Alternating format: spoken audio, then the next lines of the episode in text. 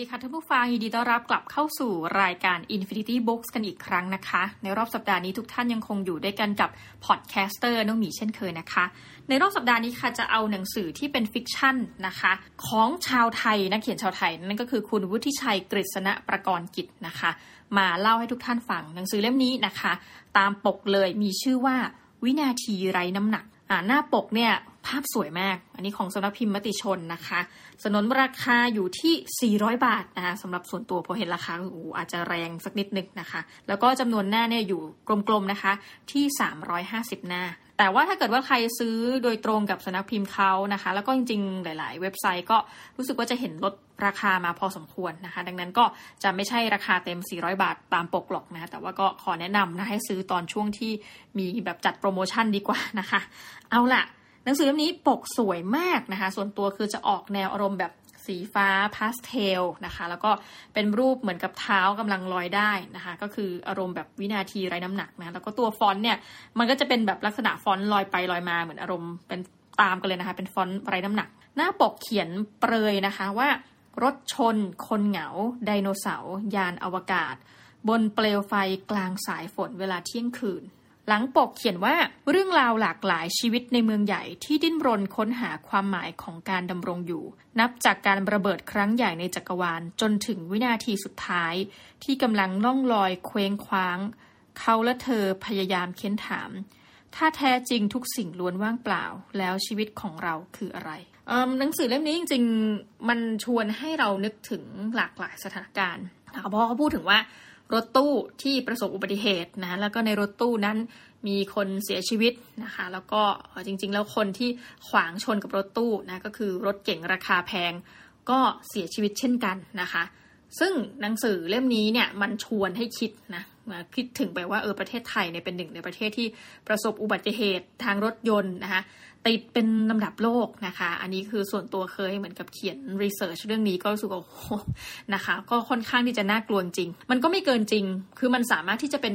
เรื่องแนว fiction ก็จริงนะคะ เรื่องแต่งแต่ว่าเป็นเรื่องแต่งที่หลายกรณีเลย based on true story นะคะ ทีนี้เราไปดูกันว่าในเรื่องนี้มันพูดถึงอะไร นะส่วนตัวมองว่าเรื่องนี้ถ้าให้รีวิวนะคะ จะอารมณ์คล้าย ๆ กับหนังสือของหม่อมคึกฤทธิ์นะคะที่จะพูดถึงแบบคนขึ้นเรือลำเดียวกัน แล้วก็แบบเสียชีวิตนะคะโดยที่เขาก็จะเล่าถึงแต่ละชีวิตว่าที่มาก่อนที่จะขึ้นเรือลำเนี้ยเป็นอย่างไรบ้างนะคะ คือนึกถึงคนที่แบบเอ๊ะทำไมเราก็มีชีวิตที่แตกต่างกันไปเนาะแต่ทำไมชะตากรรมอะไรหนอเล่านะคะทำให้เรามาประสบชะตากรรมเช่นนี้ร่วมกันนะคะ เอาล่ะ เรื่องก็เปิดขึ้นมาพูดถึงชายหนุ่มคนหนึ่ง ชายหนุ่มคนหนึ่ง ซึ่งจริงๆ แล้วก็มีการศึกษานะในระดับปริญญาตรีนะคะก็คือมีการศึกษาตามปกตินะตามแบบฉบับที่คนชนชั้นกลางนะจะบอกว่าให้มีการศึกษาเช่นนี้นะคะชายหนุ่มคนนี้เนี่ยก็มีเพียงแม่นะคะหนึ่งคนที่เหมือนกับเป็นเสาหลักในชีวิตของเขานะคะ แต่ว่าคุณแม่ของเขาเนี่ยเขาก็เหมือนกับเออ คล้าย ๆ กับไม่ได้อยู่กับแม่นะคะเขาก็มาอยู่ในเหมือนกับคอนโดอย่าเรียกว่าคอนโดอาจจะเป็นเหมือนกับห้องเช่านะคะที่ไม่ได้มีราคาหรูหราอะไรนะคะชายคนนี้เนื่องจากเคยเรียนจบนะคะในระดับปริญญาก็เคยเป็นมนุษย์ออฟฟิศทั่วไปนะจนกระทั่งวันหนึ่งก็เหมือนกับมีปัญหากับเจ้านายนะคะ หรือว่าก็น่าจะมีปัญหาอะไรสักอย่างในเรื่องก็จะไม่ได้ระบุถึงเหตุการณ์แบบละเอียดเนาะก็เลย เหมือนกับออกมานะคะ ออกมาก็มีความฝันนะมีความหวังว่าเอออยากจะเป็นนักเขียนนะคะเขาก็เหมือนกับเขียนหนังสือขึ้นมา แต่ว่าหนังสือที่ว่านี้จริง ๆ เหมือนกับลงทุนไปแล้วมันก็ขาดทุนนะคะก็คือถ้าพูดง่าย ๆ ก็จะไม่ใช่นักเขียนอะไรที่ประสบความสำเร็จ ก็ใช้ชีวิตอยู่กับความปลงนะคะมันคือความปลงที่เฮ้ยคนเราอายุที่ก้าวหน้าขึ้นต่อไปเรื่อยๆเนี่ย ก็ยังเหมือนกับนะถ้าเราพูดถึงว่าผู้ชายเนาะก็อยากที่จะแบบประสบความสำเร็จอะไรอย่างนี้ใช่ไหมแต่ว่าในเรื่องก็ทั่วเออมันก็ชีวิตดำเนินไปเรื่อยๆนะคะ แต่ว่าก็ไม่ประสบความสำเร็จอะไรสักทีนะคะ ในเรื่องก็จะบอกว่าผู้ชายคนนี้ก็มีแฟนนะซึ่งแฟนเนี่ยก็เหมือนอารมณ์เป็น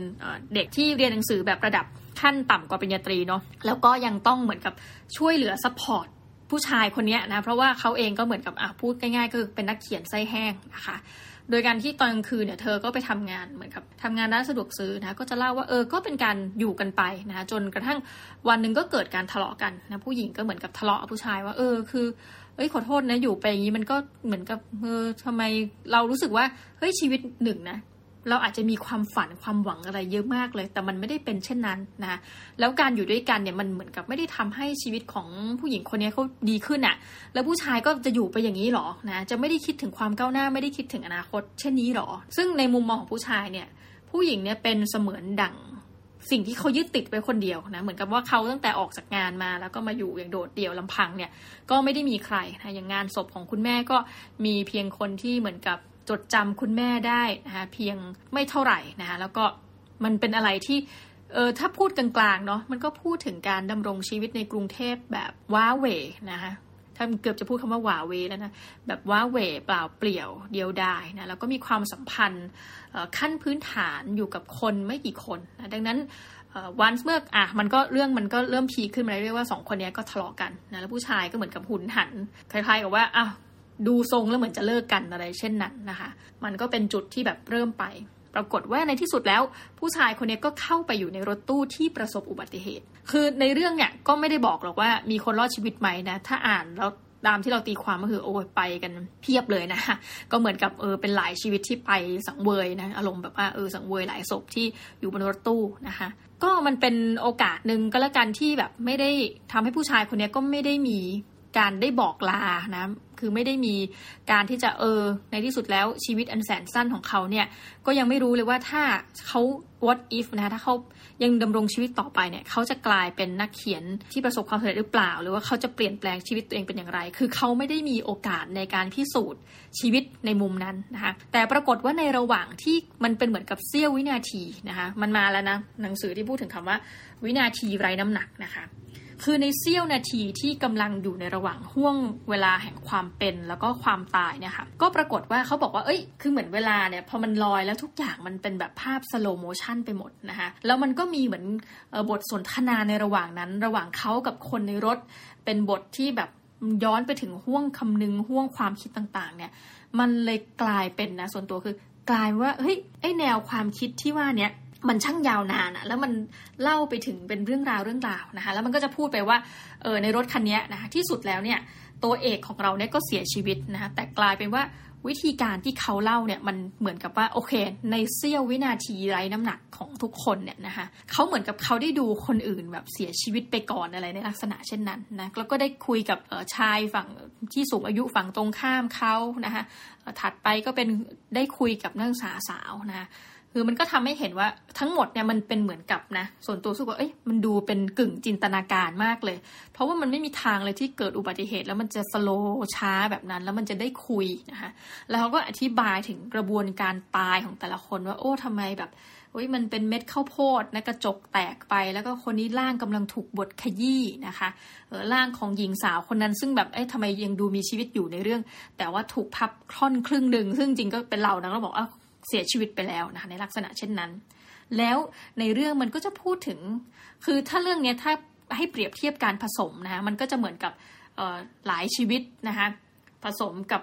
อารมณ์ love actually นะคือหมายความว่าตัวละครในแต่ละบทเนี่ยมันก็จะมีความเกี่ยวพันกัน ไม่ว่าจะเป็นทางตรงหรือทางอ้อมนะคะ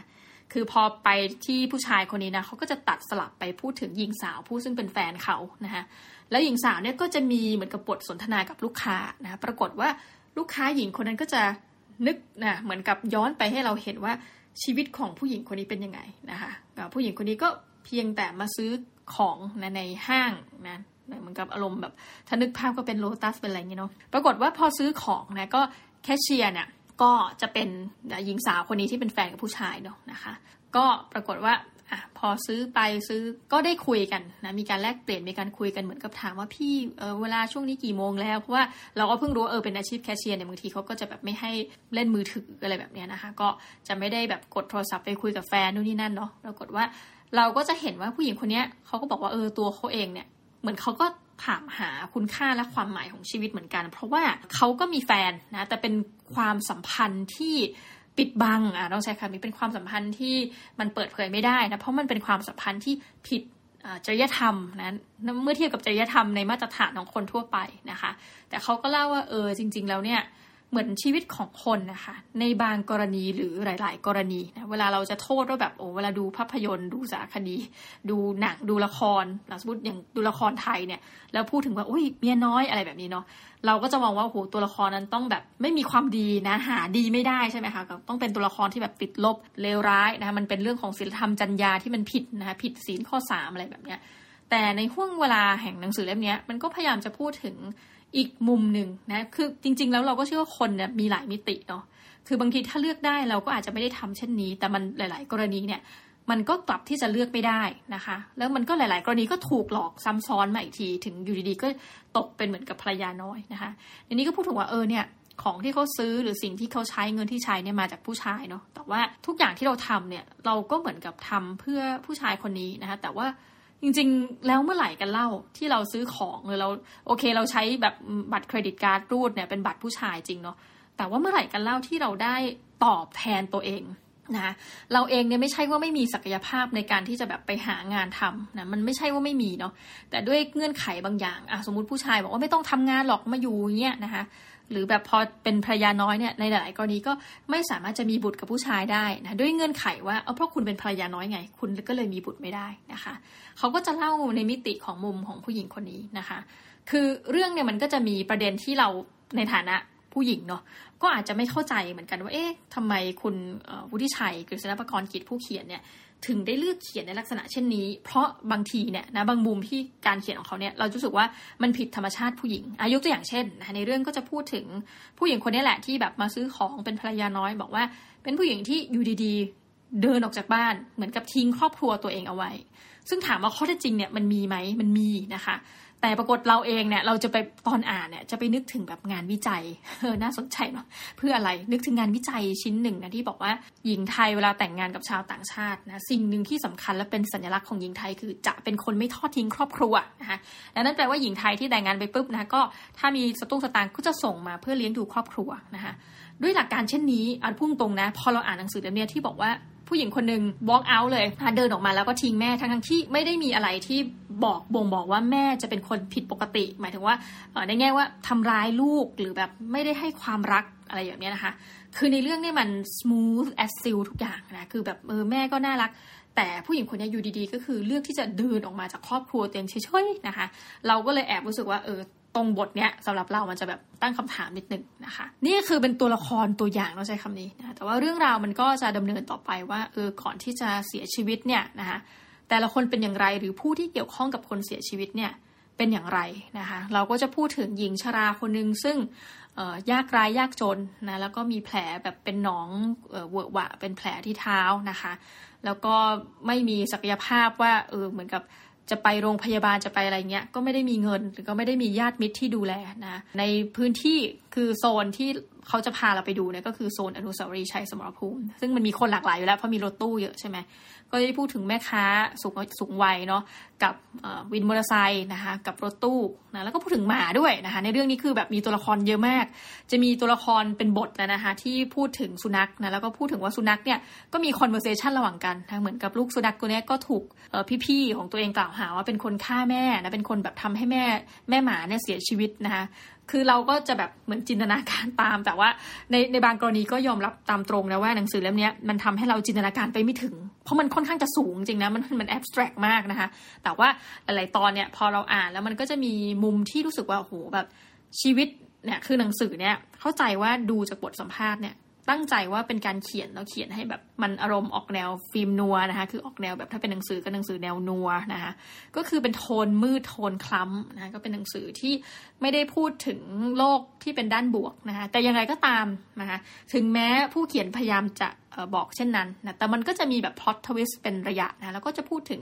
ถึงแม้ในโลกเนี่ยแน่นอนทุกทุกท่านมันมันคือหยินหยางเนาะในความที่มันไม่งดงามนะในความเจ็บป่วย ในความที่อาจจะถูกน่ารังเกียจเพราะการเจ็บป่วยเนี่ยหรือความตายซึ่งเป็นภาพที่ไม่น่าดูเอาซะเลยเพราะเป็นอุบัติเหตุเนาะ แต่ทุกอย่างเนี่ยมันมีทั้งหยินทั้งหยางนะมันก็จะพูดถึงชีวิตก่อนที่เราเสียชีวิตไปเนี่ย จริง ๆ เราก็ได้ทำสิ่งดีๆ ให้กับคนหลายคน เราก็มี Impact นะ อย่าคิดว่าแบบเราไปแล้วก็คืออ้าวสวัสดีจ้านะจริงชีวิตเราเนี่ยก็มีผลกระทบต่อคนหลายคนเนาะเราก็ได้สร้างประโยชน์ให้กับคนหลายคนในขณะเดียวกัน ในเรื่องของความเจ็บป่วยเนี่ย เราก็จะได้เห็นความมีน้ำใจของคนอีกหลายคนเช่นกันนะคะ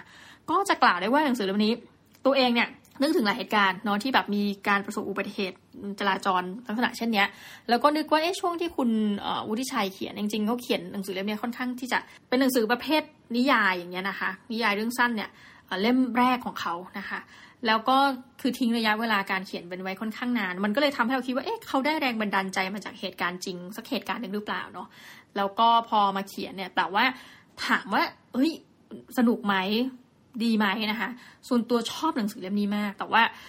สำหรับราคาก็อาจจะค่อนข้างแรงนิดนึงแต่ก็เลยแนะนำทุกท่านว่าเวลาซื้อขอให้ซื้อตอนลดราคาด้วยนะคะ เป็นกรณีพิเศษนะคะ หนังสือเล่มนี้จริง ๆ มีความหนา300กว่าหน้าก็จริงนะแต่ว่าเวลาอ่านเนี่ยเนื่องจากว่าแบบ มันโฟล์มากทุกท่าน เราก็เลยอ่านจบในรวดเดียวเช่นกันนะก็ถือเป็นหนังสือที่เราคิดว่าดีเลยแหละ ถ้าท่านจะอ่านแล้วก็ดีเลยแหละ ถ้าท่านอยากจะเลือกที่จะเก็บหนังสือเล่มนี้ไว้นะคะ เป็นหนึ่งในคอลเลกชันของท่านนะก็วันนี้แนะนำพอหอมปากหอมคอแล้วก็ไปลุ้นกันนะว่า ในวินาทีไร้น้ำหนักตอนจบ แต่ละคนจะได้ข้อคิดกับการดำรงชีวิตก่อนการเสียชีวิต ของแต่ละคนอย่างไรบ้างนะสำหรับวันนี้ก็ขอขอบคุณทุกท่านมากนะคะ ที่อยู่ฟังกันจนจบรายการ แล้วก็ขอลาจากกันไปก่อนนะคะ แล้วเดี๋ยวเราจะกลับมาพบกันใหม่กับ Infinity Books ค่ะสำหรับวันนี้ สวัสดีค่ะ